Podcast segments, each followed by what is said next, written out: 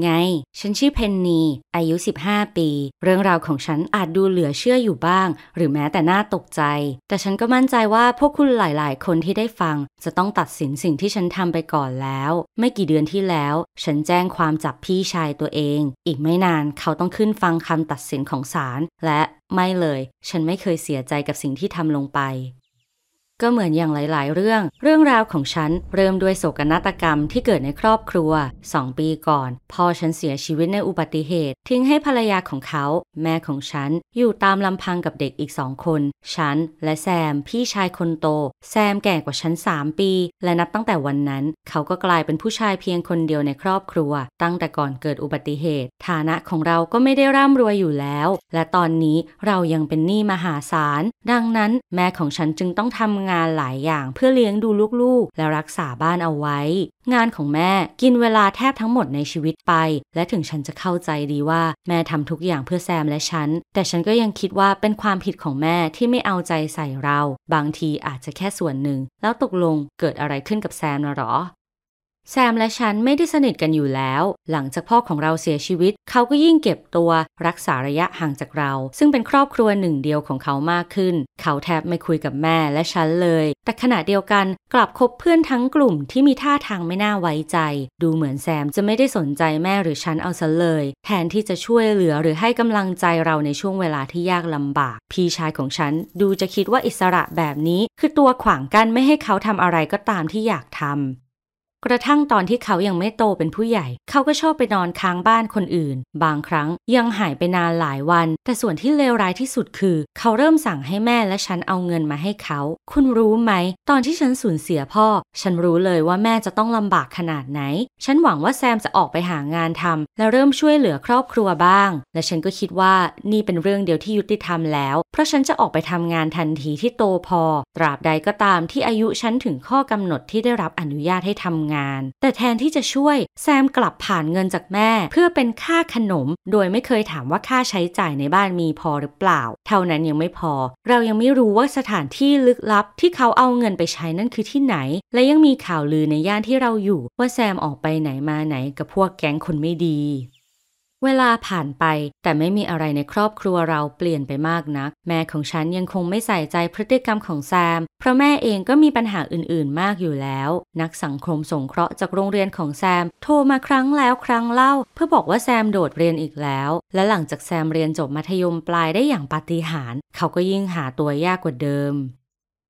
ฉันได้งานเป็นเด็กเสิร์ฟทำตามแผนที่ฉันวางเอาไว้ และขาดการติดต่อกับพี่ชายของฉันไปเลย ตอนนี้เราแทบไม่ได้เจอกัน และไม่ได้คุยกันอีก แม้ว่าเราจะอยู่บ้านเดียวกัน ฉันทำงานอย่างหนัก และนั่นก็ไม่ง่ายสำหรับฉันเลย และฉันยังหาเงินไม่ได้มากขนาดนั้น คุณคิดหรือเปล่า ว่าฉันพูดเรื่องเงินมากเกินไป ที่จริงฉันตั้งใจนะเพราะจากนี้เงินจะเริ่มเข้ามามีบทบาทสำคัญในเรื่องที่ฉันจะเล่าแล้ว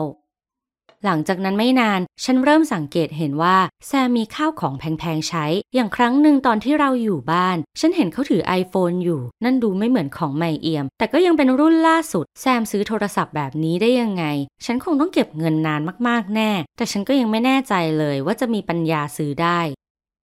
เวลาอยู่ข้างนอก แซมมักจะสวมเสื้อแจ็คเก็ตหนังใหม่เอี่ยม ซึ่งฉันพบว่าเสื้อตัวนั้นมีราคาตั้งหลายร้อยดอลลาร์ ฉันไม่เข้าใจเลยว่าแซมเอาของราคาแพงๆพวกนั้นมาได้ยังไง ในเมื่อเราไม่มีเงิน ฉันสงสัยอย่างจริงจังว่าเขาอาจมีงานทำเวลาผ่านไป ฉันพยายามถามเขาตรงๆ ว่าเขาไปเอาของเหล่านั้นมาจากไหน แต่เขาแค่ตัดบทและตอกหน้าฉันกลับแบบหยาบคาย บอกตรงๆเลยนะ ฉันเลิกคิดเรื่องพวกนี้ไม่ได้เลย ฉันว่าฉันคงอิจฉาพี่ชาย แม่ของฉันและฉันทำงานหนักมาก แต่เราก็ยังคงหาเงินได้ไม่พอซื้อของแบบนั้น แล้วแซมเอาเงินมาจากไหน เพื่อหาคำตอบให้ได้ ฉันเลยตัดสินใจแอบฟังเขาคุยโทรศัพท์ กำแพงระหว่างห้องของเราบางพอ แต่ฉันก็ยังเกิดความคิดว่าต้องทำให้เสียงที่จะได้ยินชัดขึ้น เมื่อไม่มีใครอยู่บ้าน ฉันจึงใช้สว่านเจาะรูเล็กๆ บนกำแพง รูแค่นี้ยากที่จะหาเจอ ถ้าคุณไม่ตั้งใจมองหาตั้งแต่แรก และฉันก็ยังพยายามไม่ทำเสียงดังอะไรในห้อง เพื่อที่แซมจะได้ไม่รู้สึกผิดสังเกต โอ้ ถ้าเพียงแต่ฉันรู้ล่วงหน้า ว่าความจริงแบบไหนกำลังจะถูกเปิดเผยแล้วก็